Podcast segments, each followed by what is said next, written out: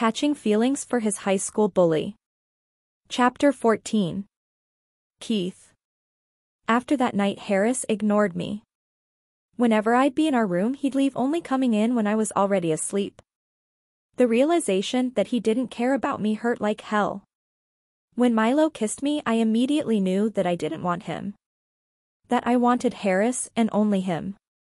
But hearing him say that he didn't care. Knowing he had no feelings for me. It made me feel angry. I slept with him. I never would have done that if I'd known.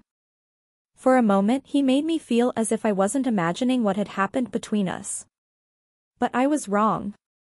Harris would never care about anyone else but himself. I needed to focus on the real reason this whole thing started. No matter what I have to forget about him.